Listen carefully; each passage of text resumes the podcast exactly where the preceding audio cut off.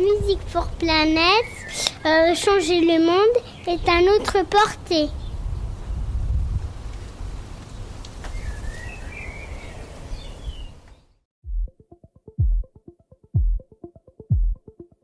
Je m'appelle Alex Jubien et je suis depuis plus de 20 ans un acteur de l'innovation. Passé par la case des start qui veulent changer le monde. J'ai été l'un des bâtisseurs de Deezer et j'ai cru que la révolution c'était de mettre de la musique dans les oreilles des gens, grâce à une application mobile qui rend l'écoute facile. Mais l'impact environnemental est venu à moi, naturellement, à travers les startups que j'accompagnais. CO2, changement climatique, limites planétaires, effondrement de la biodiversité. J'ai plongé dans l'éco-anxiété. Pris dans le tourbillon des émotions, l'art a été mon échappatoire et la musique mon remède magique. Grâce aux artistes, j'ai trouvé le courage de tout réinventer. L'inspiration environnementale est mon nouveau métier. Et peut-être que la révolution, c'est justement de mettre de la musique dans les oreilles des gens. De la musique for Planet. C'est le nom de l'association que nous avons créée, et c'est aussi un véritable cri de ralliement. Chaque jour, nous sommes de plus en plus nombreux professionnels de l'industrie musicale, experts dans l'environnement, fans d'électro, de variété, de métal, de lyrique et d'opéra, de rap et de jazz. Tous les courants musicaux sont représentés dans l'association. Music for Planet, c'est utiliser la musique et les artistes comme un vecteur optimiste et joyeux pour transformer tous les citoyens en éco-citoyens. Alors vous aussi, passez à l'action. Devenez musique activiste. Music for Planet.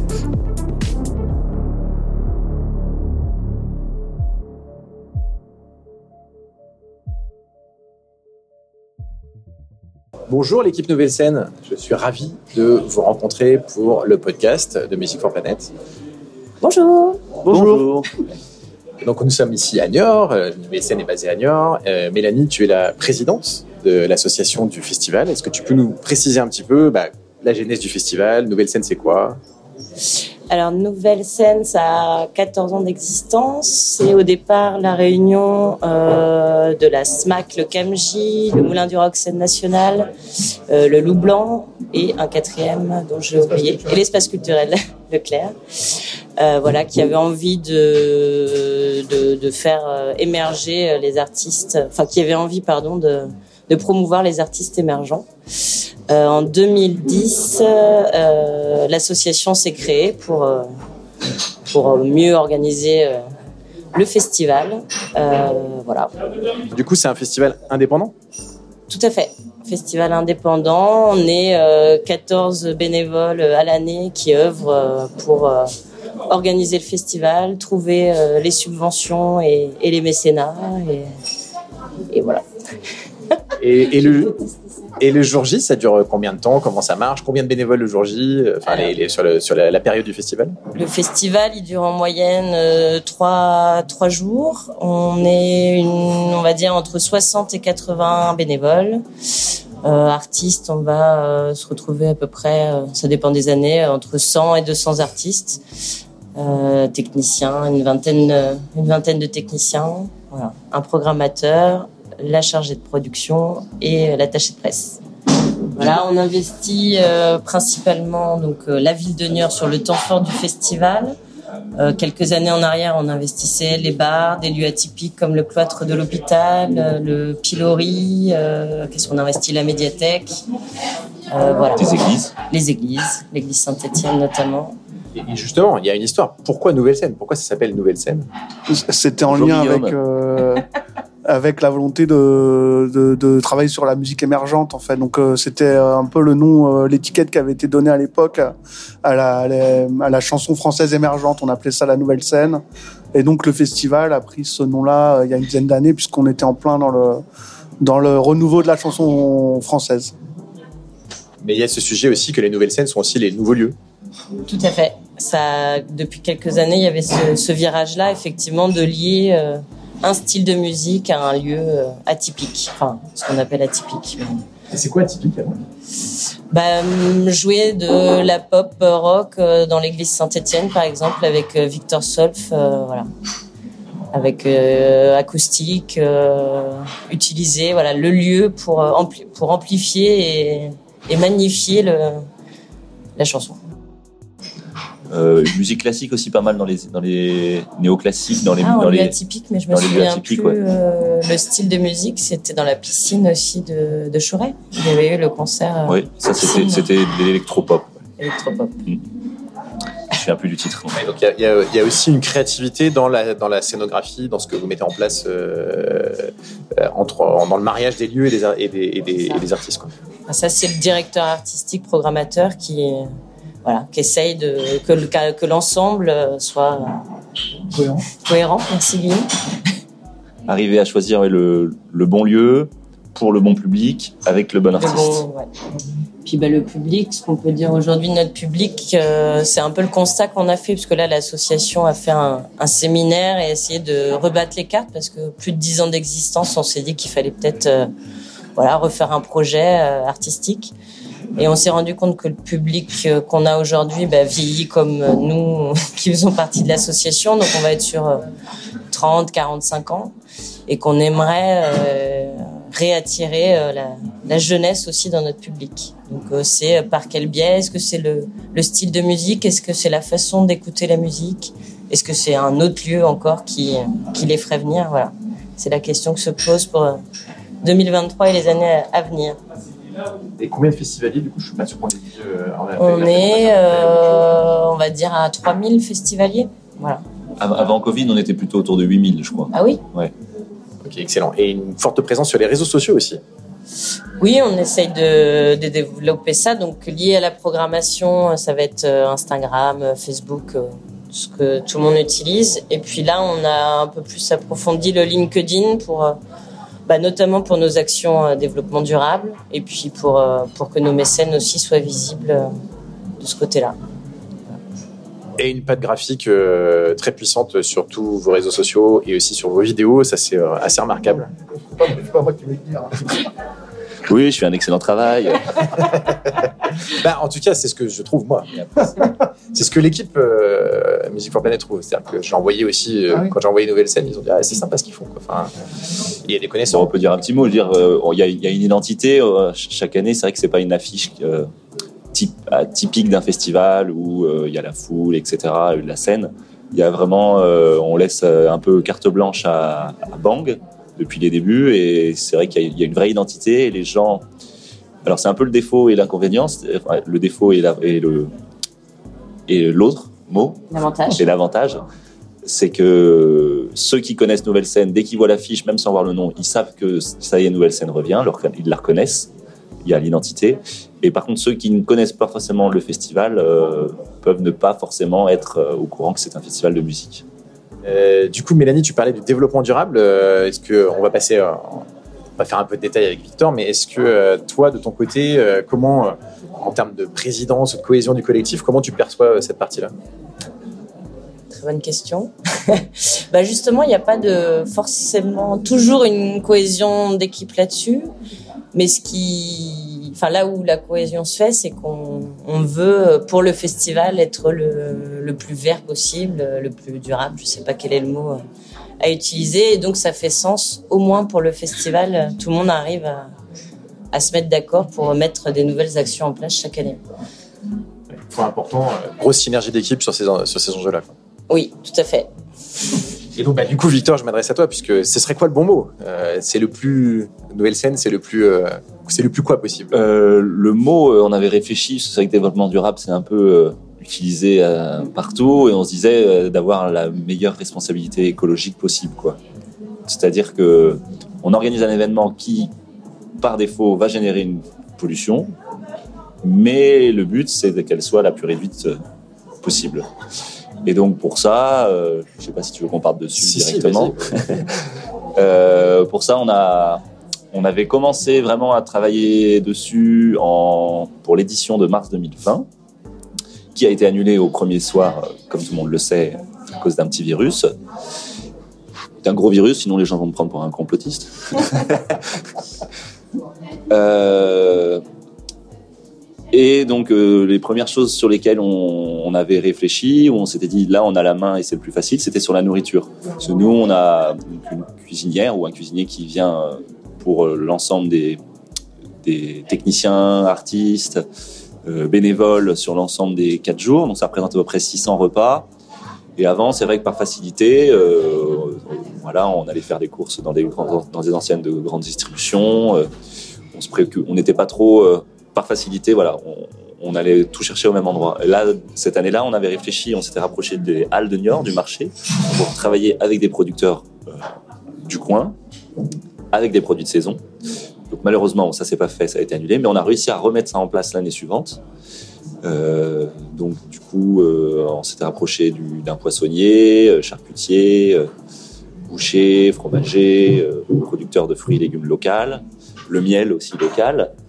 Et l'évolution qu'on a fait l'année dernière, qui n'a pas été forcément un choix facile dans le sens où c'est pas partagé par toutes les personnes de l'association, mais c'est pour ça que c'est aussi une association, c'est démocratique. On a voté et la majorité l'a emporté.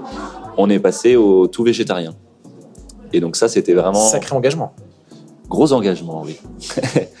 et ça, c'était... Voilà, c'est quelque chose sur lequel euh, il y a eu débat, mais je pense qu'on reviendra plus en arrière, parce que c'est difficile de revenir en arrière après cette décision-là.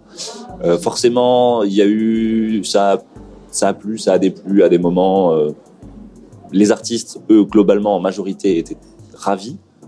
la plupart nous demandent, en fait, quand ils viennent, sont végétariens ou demandent à avoir un régime végétarien. Donc là, le fait d'arriver et de se dire je peux tout manger, euh, j'ai même pas à poser la question, euh, ça c'était euh, confortable pour eux. Après, il y a d'autres personnes chez qui voilà ce besoin incarné est plus important, mais on se dit que sur trois jours, ça peut être possible de s'en passer. Et ça participe aussi à, l'éducation. Je sais qu'ensemble, on, voudrait organiser justement des fresques du climat, ou en tout cas des découvertes des fresques du climat ou de fresques de la biodiversité sur votre événement. ça participe aussi à la sensibilisation, puisque bah, on sait, grâce à ce que nous dit GIEC, que la consommation de viande euh, a un impact quand même sérieux sur le climat. Non pas, il faut plus, c'est pas forcément le fait qu'il faut plus en consommer, mais au moins commencer à faire un chemin pour, pour réduire un peu, pour participer aussi à cette éducation un peu. Hein. Ben nous, c'était complètement sur cette réflexion-là. Hein. c'était sur le climat qu'on a fait ce, qu'on a pris cette décision. Euh, nouvelle scène. On n'a pas de lieu à nous, donc c'était compliqué, par exemple, de se dire, euh, on va aller voir la salle et on va lui dire de changer son système de chauffage parce qu'elle est au gaz. Voilà, ça c'est impossible. Donc notre levier d'action à nous, euh, on est un festival de centre-ville, les festivaliers viennent la plupart du temps à pied, donc c'est pas tellement sur le transport. Le levier, il était vraiment sur la nourriture.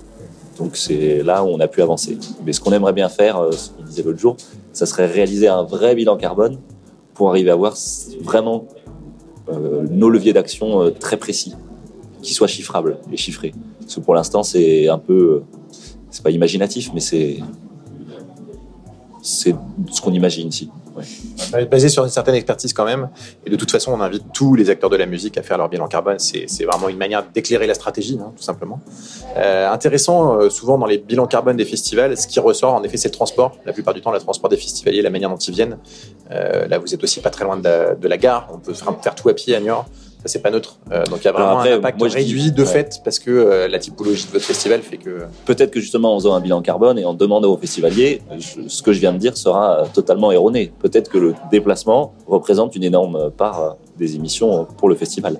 Mais justement, c'est là où ça serait intéressant de réaliser un bilan carbone. Il y a plein d'a priori, quoi. Et souvent, la science sert à te dire ah. du coup, Victor, d'autres engagements? Je crois qu'il y en a. la liste est assez longue, donc. Euh, qu'est-ce qu'on peut lister? Alors on a, aussi, on presse notre propre jus de pomme avec des pommes euh, du coin. Donc ça, on organise euh, depuis l'année dernière, voilà, une après-midi où on va au pressoir, une association qui presse les pommes à côté. on a supprimé les bouteilles d'eau en plastique sur table. Maintenant, on est carafe d'eau. On s'est rapproché de la communauté d'agglomération pour avoir vraiment un tri des déchets optimisé. Donc, ils nous mettent à disposition des bacs ça nous a permis de réduire euh, les déchets tout venant, parce que vu qu'on cuisine tout sur place avec des produits bruts, on produit énormément de matières euh, vertes, de déchets euh, végétaux, qui sont ensuite revalorisés par la communauté d'agglo. Qu'est-ce qu'on a mis d'autre en place? Donc le partenariat avec les halles, travail localement. On s'est rapproché aussi du cabas solidaire, qui est en plus d'être écologique, euh, voilà, qui a une démarche sociale de notre côté. Le Cabas Solidaire, c'est une association qui, vend des produits, c'est une épicerie, voilà, qui vend des produits euh, de première nécessité, la nourriture, et qui les vend. Euh, comment on peut dire ça de manière euh, simple bah, Qui adapte le prix de vente, euh, qui adapte le prix de vente aux, revenus des personnes qui vont aller acheter dans leur épicerie. Et donc nous, on a acheté à prix fort les kits. ils nous ont préparé tous les kits artistes, ce qu'on appelle nous les kits artistes. Donc c'est les barres chocolatées, les amandes, des fruits. Et donc nous, on a acheté ça au prix fort pour que derrière, euh, quelqu'un dans le besoin puisse lui acheter euh, à moins 50, moins 70%.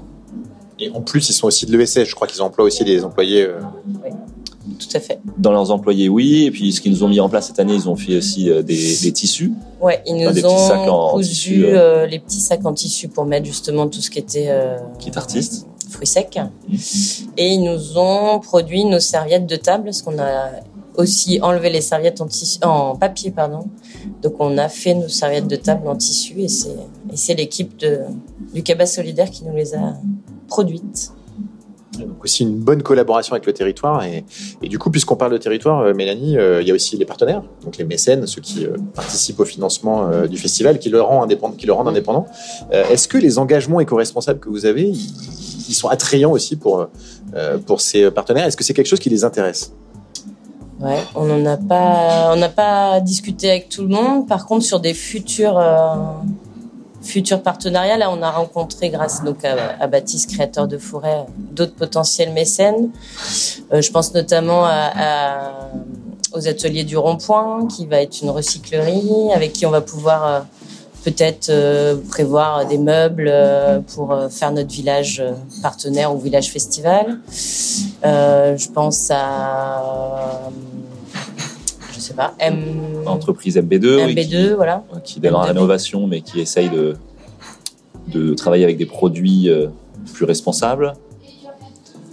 Et puis les partenaires historiques, bah forcément, de toute façon, la question aujourd'hui fait partie des RSE de, de toutes les grandes euh, boîtes. Donc euh, la Maïf ou la Massif qui nous suivent depuis des années, je pense, sont sensibles aussi à, à toute cette, toute cette démarche-là. et, euh, et, donc du coup, bah là en fait, ce que vous nous illustrez, c'est beaucoup d'innovation environnementale. Hein. C'est l'innovation environnementale sur un festival. Euh, le fait d'être indépendant vous permet de faire beaucoup de choses et ça, c'est vraiment hyper intéressant. C'est ça qu'on voulait illustrer dans notre podcast. Mais cette année, il y avait une innovation environnementale majeure que vous avez mis en place justement avec Créateurs de forêt. Alors, est-ce que tu peux revenir dessus, euh, s'il te plaît, Victor? Oui, j'ai oublié. Je peux peut-être peut dire aussi que pour les bâches, on n'avait pas parlé. On, chaque année, fait des visuels euh, qui, forcément, d'année en année, euh, ne sont plus d'actualité. Donc, on crée des bâches pour remercier une bâche. C'est juste une bâche principale pour remercier nos partenaires qui est visible sur le site du festival. Et donc, on s'est posé la question il y a quelques années de comment réutiliser ces bâches, qui sont des bâches en toile de camion. Et donc, on a mis en place, euh, on a commencé à créer des sacs et des, et des petits, des porte-cartes et des sacs de, pour boule de pétanque. voilà, qui est notre fierté. Excellent. Et donc oui, des actions, il y en a. Je sais qu'il y en a encore d'autres en plus. On n'a peut-être pas tout creusé. Et créateur de forêt, gros morceau. Euh, cette alors euh, créateur de forêt. Alors en fait, on, on est tous amoureux de ce projet. Hein, on est bien d'accord. On s'est rapproché de Baptiste un peu naturellement, euh, toujours dans cette dans ce souhait pour l'association de de réduire son impact. Donc réduire notre impact à la source par les produits qu'on achète, c'est une chose. Mais après, euh, alors on voulait pas vraiment parler de compensation. On avait parlé de ça avec Baptiste. C'est pas tellement compenser notre festival parce qu'il a lieu, voilà. Et ça, ça veut dire sinon, euh, ah ben je peux faire n'importe quoi. Du moment que c'est compensé, c'est bon, j'ai tout réduit. Là, avec Baptiste, c'est vraiment un travail euh, local de développement de la biodiversité. Euh, donc Créateur de forêt, c'est une entreprise euh, jeune qui achète des terrains aux communes et qui plante euh, des arbres dessus sur 100 ans, avec des essences locales, produites localement, du paillage bio et local, et il met en place aussi un suivi biodiversité pour voir l'évolution du terrain au fil des ans. Et, il se dit souvent d'ailleurs promoteur de biodiversité. Promoteur de biodiversité plus que créateur de forêt. Voilà, ça va dépendre du terrain parce qu'il peut mettre en place, par exemple, sur une euh, zone sèche, sur une vallée sèche, euh, la vallée sèche, typiquement, la biodiversité, c'est les plantes sauvages et donc euh, la plantation d'arbres sur ce terrain-là n'est pas pertinente. Donc avec Baptiste, on s'est rapproché. donc la question, c'est, la question était de comment faire nous en tant que festival pour euh, contribuer à préserver la biodiversité. Et donc euh, notre présidente euh, a eu la bonne idée de mettre en place des cagnottes, des tirelires, pour proposer aux festivaliers de participer directement au projet de créateurs de forêt. Alors comment ça se passait? Nous, en fait, pendant pendant nos concerts, on a on propose au bar euh, des consignes pour les festivaliers. Et ces consignes, lorsqu'ils, des verres consignés, donc, et quand euh, ils viennent restituer leurs consignes à la fin, on leur proposait soit de récupérer leur euro qu'ils nous avaient donné, soit de le donner directement à Créateur de Forêt. Et donc cette année, pour la première année, on a récolté euh, à peu près 600 euros, 400 euros, de quoi planter à peu près 80 mètres carrés de forêt. Au départ, euh, vu qu'on s'y est pris assez tardivement, c'était en décembre pour le festival en, mars, on n'avait pas de ligne budgétaire à donner à, à, Créateurs de Forêt, donc on s'est dit comment arriver à faire participer nos festivaliers. Et en plus, c'était voilà, une excellente idée parce que ça permettait aux festivaliers de connaître, d'apprendre à connaître Créateurs de Forêt. Ce qui n'aurait pas été forcément la même chose si nous, on avait juste dégagé euh, de l'argent pour Créateurs de Forêt. Donc euh, voilà, un partenariat qu'on va forcément reconduire cette année et qu'on imagine euh, peut-être développer, mais on ne sait pas encore sous quelle forme. Eh ben, super intéressant, vous le savez, Musique for Planet, on promeut justement le mécénat environnemental qui est souvent le parent pauvre du mécénat. Euh, donc euh, bravo pour cette innovation environnementale, hein, c'est l'innovation environnementale dans l'industrie musicale et vraiment on vous encourage à, continuer là-dessus, c'est, c'est magnifique. Ce que je trouve aussi super intéressant, tu l'as mentionné Victor, c'est cet aspect euh, d'inspiration de l'audience, d'inspiration des festivaliers qui viennent et, là du coup on a du rêve qui vient se mettre dans cette équation. Du coup Guillaume, bah, je vais te laisser un peu la parole parce que tu es un peu l'artiste de la bande et je sais qu'on a eu une discussion assez intéressante sur bah, la dystopie que nous vivons un peu sur les enjeux environnementaux, mais il y a aussi de l'utopie dans que, Nouvelle Scène transmet. Ah, tout à fait. non, euh, effectivement, c'est vrai qu'on, comme, on avait, je me souviens pas exactement de ce qu'on s'est raconté à ce moment-là, mais il y a vraiment cette idée, effectivement, qu'on baigne dans un environnement euh, qui est hyper dystopique et qui crée beaucoup euh, bah, d'éco-anxiété. et on, parle d'éco-anxiété, mais d'anxiété tout court, parce qu'effectivement, il s'agit d'environnement, mais aussi de, de plein d'autres sujets. Et c'est vrai que euh, d'avoir euh, des actions comme ça qui ramènent un peu, euh, alors c'est un peu, ça va être bizarre ce que je veux dire, c'est un peu l'inverse du rêve, mais qui, qui ramène aussi dans le concret, euh, permettent aussi de, de se raccrocher à des choses qui sont bah, qui sont un peu positives, qui sont et qui permettent un peu de contrebalancer cette espèce de euh, de, de, fantasmes gigantesques euh, dans lequel on baigne tous et auquel on, enfin dans lequel on se sent quand même, je trouve moi, euh, extrêmement impuissant, et de le ramener à des choses concrètes qui sont complètement accessibles et, et, et, soutenables en fait. C'est-à-dire que, comme disait Victor tout à l'heure, pas manger de viande pendant trois jours, c'est complètement possible. Et en vrai, ça a un vrai impact parce que ça permet à la fois de pas le faire, mais aussi de susciter des débats. Et, euh, et en ça, c'est extrêmement euh, intéressant parce qu'à partir du moment où les gens parlent, euh, ils se confrontent à la problématique, ils se posent des questions et ils peuvent euh, projeter des solutions, etc. Et ils sont plus dans euh, juste subir euh, des informations brutes et, et, brutales, même j'ai envie de dire, parce que sinon c'est extrêmement blasant, quoi. Enfin, en tout cas, effectivement, d'un peu défaitiste comme ça. Donc euh, voilà, enfin après je sais pas. Euh... vas-y, vas-y, vas-y. Mais non, mais c'est, la culture, c'est, des questions de récit. C'est quel récit on se, on se raconte en tant que collectif, en fait? Et si on se raconte un récit, euh, euh, enfin, c'est, c'est, le, le, principe. Dans, dans, les années 20, on était sur le, le mythe de la modernité, de la, et aujourd'hui, on est sur le mythe de l'extinction et du, du, du, de la collapso, justement. Et en fait, je pense que participer à un récit qui porte en lui une espérance d'un demain possible, c'est toujours plus intéressant que de se laisser submerger euh, par euh, et, et peut-être que finalement ce, ce discours aussi euh, très anxiogène, il, il, a vocation aussi à maintenir une certaine cohésion de groupe. Mais je crois qu'on aurait intérêt à ramener dans ce dans ce monde-là euh, des, des, embryons d'un discours d'un demain possible parce qu'on voit bien qu'on arrive à une extrémité de de notre récit collectif en fait. Eh ben, merci beaucoup Guillaume et euh, je nous invite même plutôt que de cauchemarder à rêver ensemble et euh, Musique for Planet rêve de plein de choses avec euh, avec Nouvelle Scène, on est ravis. Euh, dernière question Guillaume avant qu'on se quitte tous les trois. Une euh, musique for Planet ou un artiste for Planet? Qu'est-ce qui te vient si tu si je te dis une musique qui te qui te qui te fait penser à l'environnement ou qui te relie à l'environnement? Ouais, moi j'aime bien quand quand Orelsan il parle de son de son jogging euh, qui pollue. euh, Enfin, c'est peut-être euh, Luther qui dit ça. Jogging qui pollue l'océan Pacifique, mais mais quelque part ça c'est un peu aussi cette idée de dire on vit dans dans ce monde où à la fois on a envie d'être comme les autres et en même temps on a on a conscience que que ben, finalement la moindre de nos actions a un impact quoi qu'il arrive sur l'environnement et comme disait Victor tout à l'heure l'idée c'est à partir du moment où on sait qu'on va avoir un impact c'est d'essayer de le rendre le moins euh, euh, pesant possible en fait Ah euh, sa chanson baise le monde. euh. c'est celle-là. Euh, on prend un verre dans un gobelet en plastique. Oui, c'est ça, Elle est ouais. puissante celle-là. et À toi Mélanie. Rhône et Laura Etchegoyen, l'orage. Excellent. Merci beaucoup Mélanie.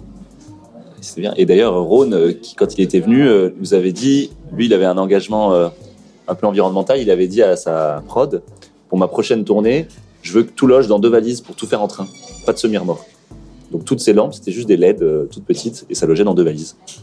On l'a su qu'après, mais euh, c'était intéressant et comme quoi même les artistes, ils peuvent, avec leur notoriété, parce que Rhône, il remplit quand même des grosses salles, peuvent aller là-dessus.